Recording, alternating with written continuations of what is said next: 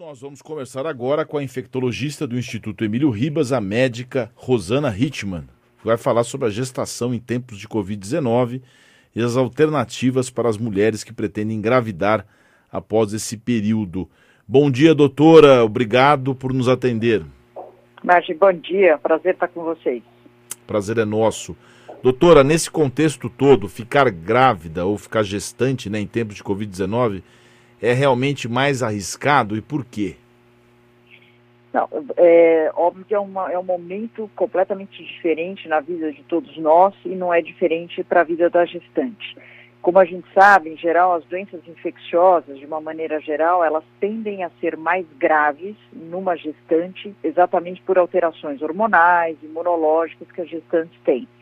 Então, a Covid-19 não é diferente nesse aspecto.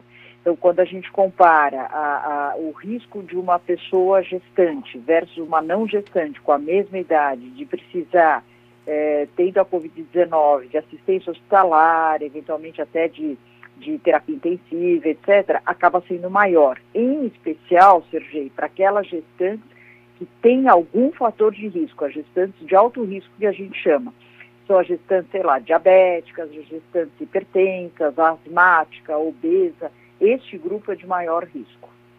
Eu te perguntei isso porque o secretário de Atenção Primária à Saúde do Ministério da Saúde, Rafael Parente, pediu que as mulheres adiassem a gravidez até haver uma melhora da pandemia. Ele citou, é claro, essas questões de doenças prévias, que deveriam se vacinar contra a Covid-19. Mas e essa, e essa menção do secretário? Qual é, o seu, qual é a sua visão? Eu, eu, eu, minha visão talvez seja um pouco diferente. Eu acho que a, a gestante ela precisa, obviamente, se cuidar. É, mais do que uma pessoa não gestante em termos das medidas não farmacológicas, né? O uso da máscara, evitar a exposição, etc. Agora, você tem que imaginar que tem a, a pandemia, nós já estamos com ela há um ano e alguns meses, né? E tem muitas mulheres, muitos casais que planejaram gestação ou que acabaram engravidando mesmo sem planejamento. Então a gente tem que passar segurança para esse grupo, porque a gente tem que imaginar que tem pessoas que estão, sei lá, gestantes com 35 anos, alguma coisa assim, que também não tem mais muito tempo para aguardar em termos de ter uma gestação mais segura, mais saudável. Então, eu, eu diria para você que eu não desaconselho a, a, a, engravidar, mesmo porque a gente não sabe o que vai acontecer nos próximos dois, três meses, né? É, a gente imagina que a nossa situação esteja melhor daqui a uns dois, três meses, com o avanço da imunização, o avanço do número de pessoas protegidas e agora iniciando a vacinação efetiva do grupo de gestantes de alto risco. Então, com tudo isso, a gente imagina que alguém que planeja engravidar agora, cujo risco maior vai ser daqui a dois, três meses mais ou menos, ela esteja num período melhor do ponto de vista de circulação viral no nosso país. Doutora Rosana, qual a sua avaliação sobre essa orientação de interrupção da vacinação em gestantes com o imunizante da AstraZeneca? E também tem aqui uma outra abordagem que teria sido suspenso o uso da vacina de Oxford em grávidas, né? Qual é a sua avaliação dessa, dessa situação? Sergei, a gente tem que pensar o seguinte, é tudo muito novo quando a gente fala numa pandemia como nós estamos vivenciando. É, então, essas vacinas que estão sendo usadas, e, e, no caso aqui da, da AstraZeneca, que é uma vacina de vetor viral, que é uma plataforma onde a gente não tinha experiência com essa vacina em gestantes, Toda vez que você tem a divulgação de um caso, de um evento adverso grave, que pode estar relacionado a uma vacina, num grupo especial, no caso aí da gestante, eu acho uma cautela bastante prudente você interromper a vacinação até que você entenda melhor o quadro todo, se tem relação causal mesmo da vacina com o evento adverso. Então, eu sou favorável, sim, com essa interrupção temporária do uso de vacinas de vetor viral, qualquer uma delas. Quando eu falo de vetor viral, só para a gente entender, nós estamos falando de AstraZeneca, nós estamos falando de Sputnik, nós estamos falando de Janssen. É claro que aqui no Brasil é basicamente AstraZeneca.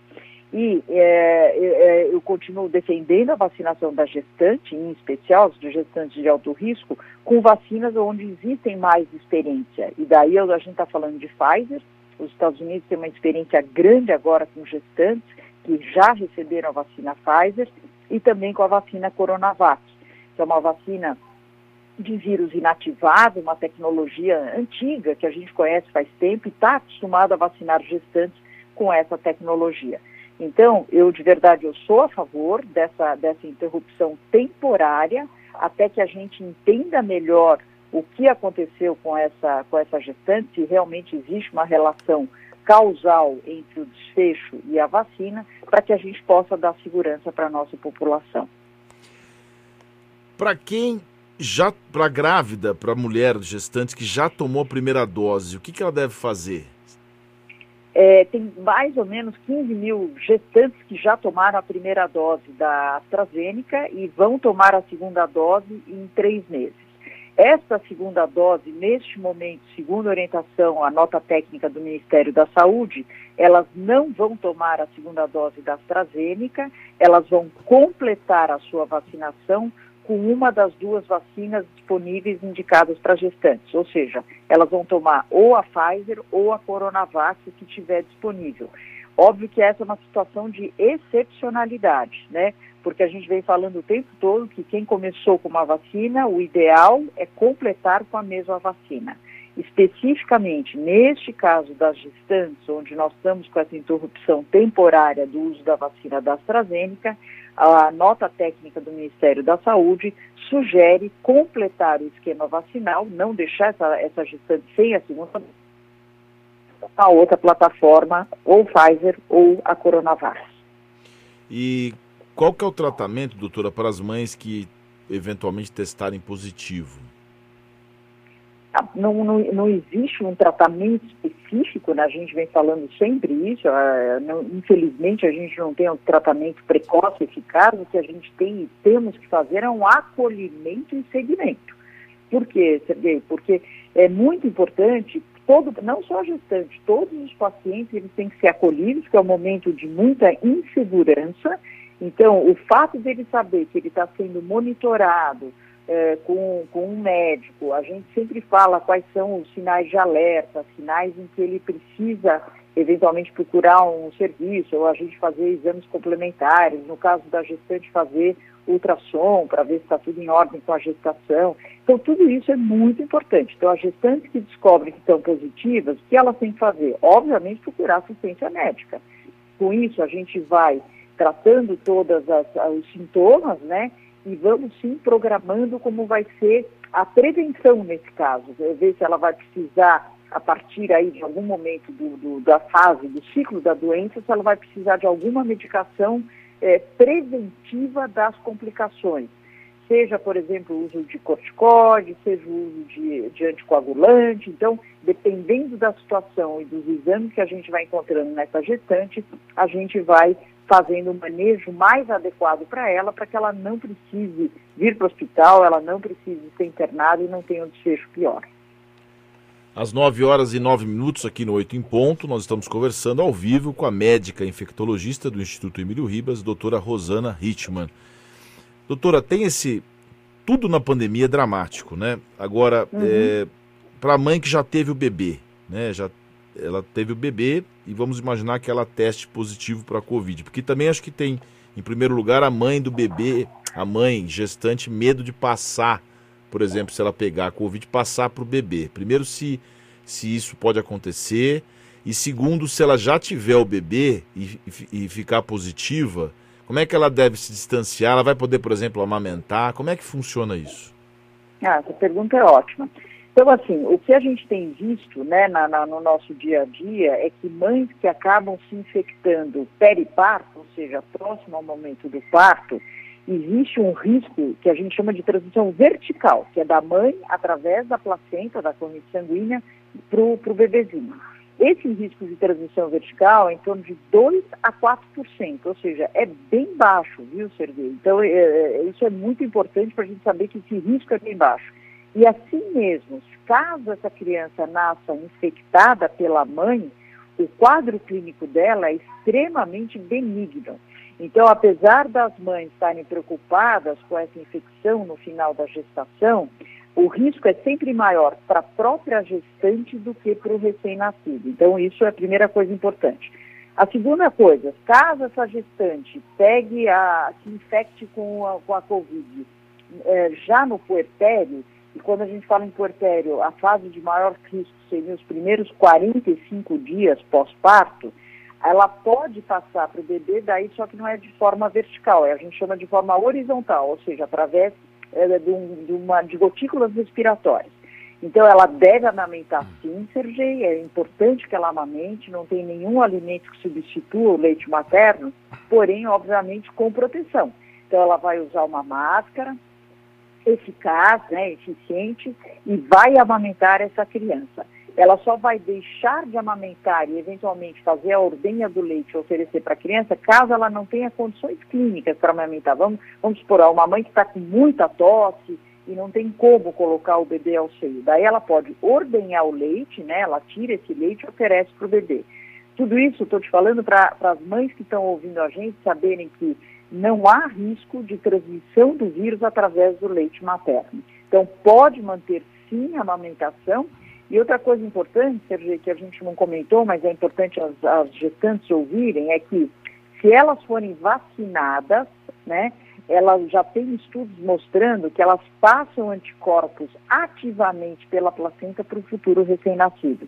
Então, além da proteção da própria gestante, eu posso proteger esse recém-nascido nos primeiros meses de vida. Então, é muito interessante a vacinação da gestante.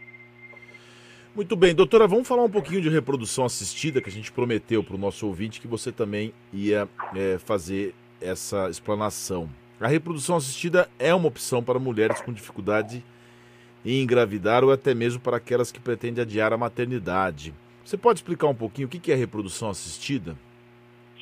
A reprodução assistida são exatamente nessas situações em que você, você por algum motivo, você não quer eh, ou não quer engravidar agora, você está adiando seus planos, seja por receio da pandemia, seja por, por, sei lá, você precisa fazer algum outro tratamento agora e você não pode engravidar e você já tem uma idade, então uh, nada mais é do que você fazer a captura dos óvulos, né? Então tem todo um tratamento para você capturar o, os óvulos da mulher para poder congelar esses óvulos e aguardar o melhor momento possível para poder fazer a fertilização, ou seja, você faz um tratamento de descongelamento desses óvulos para fazer a fertilização e ela engravida no momento que ela, que ela acha mais adequado. Então, é um recurso que existe hoje.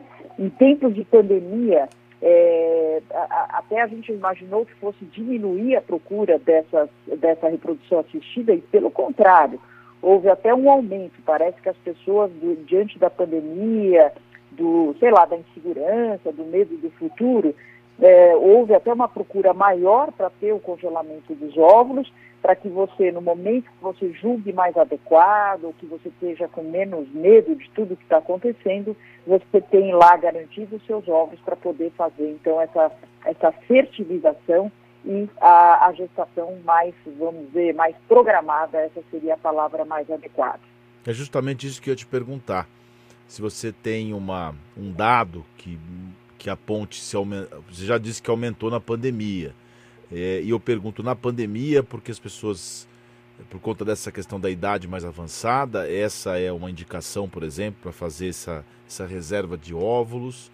Ou as pessoas, por exemplo, também que têm medo de se contaminar, se existe algum tipo de contaminar pela Covid, aí tem algum tipo de efeito colateral que possa prejudicar uma fertilidade no futuro? E em terceiro lugar, se isso já virou uma coisa mais comum também, se as pessoas já fazem isso até como uma precaução, independente da idade. Eu diria para você que você acertou nos três motivos. um é, é, são pessoas que estão com mais idade mesmo e, por exemplo, ainda não acharam o parceiro ideal, né? Existe essa... Então você está lá com seus 35, 36, 37 anos, é, você quer ser mãe, você tem, tem esse, esse interesse, você quer garantir um óvulo mais saudável e você, por acaso, ou não achou o parceiro ideal, ou sei lá. Então, esse é um dos motivos. O segundo motivo é que durante a pandemia mesmo, você tem mais medo, você tem receio de engravidar, então você adia os seus planos. E mesmo o que você comentou também, do próprio vírus, se alguém tiver a Covid, a gente sabe que isso mostrando que o próprio vírus pode atrapalhar um pouco a fertilidade, tanto do homem quanto da mulher. Então, também é uma forma de segurança de você congelar os seus ovos para usar no momento que você imaginar. E, a, e o último motivo aí que, que, que você comentou em relação a, a próprio momento que a gente está vivendo, né? Então, acho que de tudo que, os motivos aí que você falou, a gente viu uma diminuição da procura da, da reprodução assistida em 2020 e agora, no final de 2020, começo de 2021, uma retomada e até um aumento da busca em relação a isso, porque viu-se como uma opção segura para você poder planejar a sua gestação. Para a gente encerrar, doutora, nesse, nesse passo é, cultural, o processo da reprodução assistida não está mais sendo considerado tão desgastante, estressante. É, e também eu tenho uma dúvida: as pessoas, pelo menos o que eu escuto, que sempre o processo leva a uma possibilidade maior das, pessoas, das mulheres terem gêmeos, né? Isso ainda existe? ou não mais? E esse, e esse desgaste, esse estresse também já não é mais uma realidade?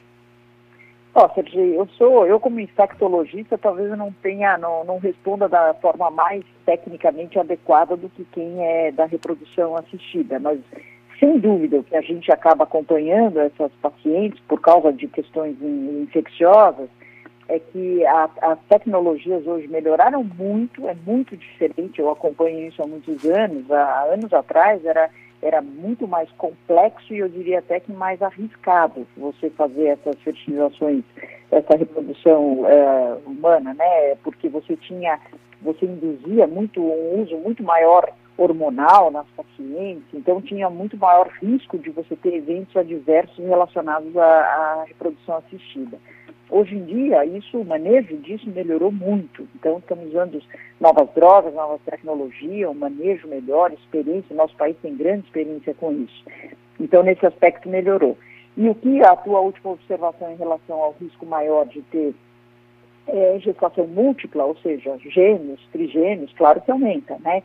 As pacientes sabem disso, mas isso também melhorou, viu, Sergei? Porque no passado era menos programado, você tentava mais óvulos exatamente porque você não tinha tanta destreza no, no, no né, de que ia dar certo. Hoje, é, essa, essa, esse manejo está muito mais seguro, então a gente acaba vendo, sim, gemelar, a gestação múltipla é realmente uma, uma coisa que a gente acaba vendo, mas não como a gente via no passado, às vezes, de trigêmeos, quadrigêmeos, então isso está tá mais, mais controlado hoje em dia.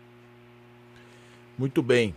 Conversamos ao vivo com a médica infectologista do Instituto Emílio Ribas, doutora Rosana Hitman, que falou com a gente aqui no Oito em Ponto, a quem a gente agradece muito e deseja uma excelente quinta-feira. Obrigado, doutora Rosana, por nos atender. Eu que agradeço e excelente dia a todos.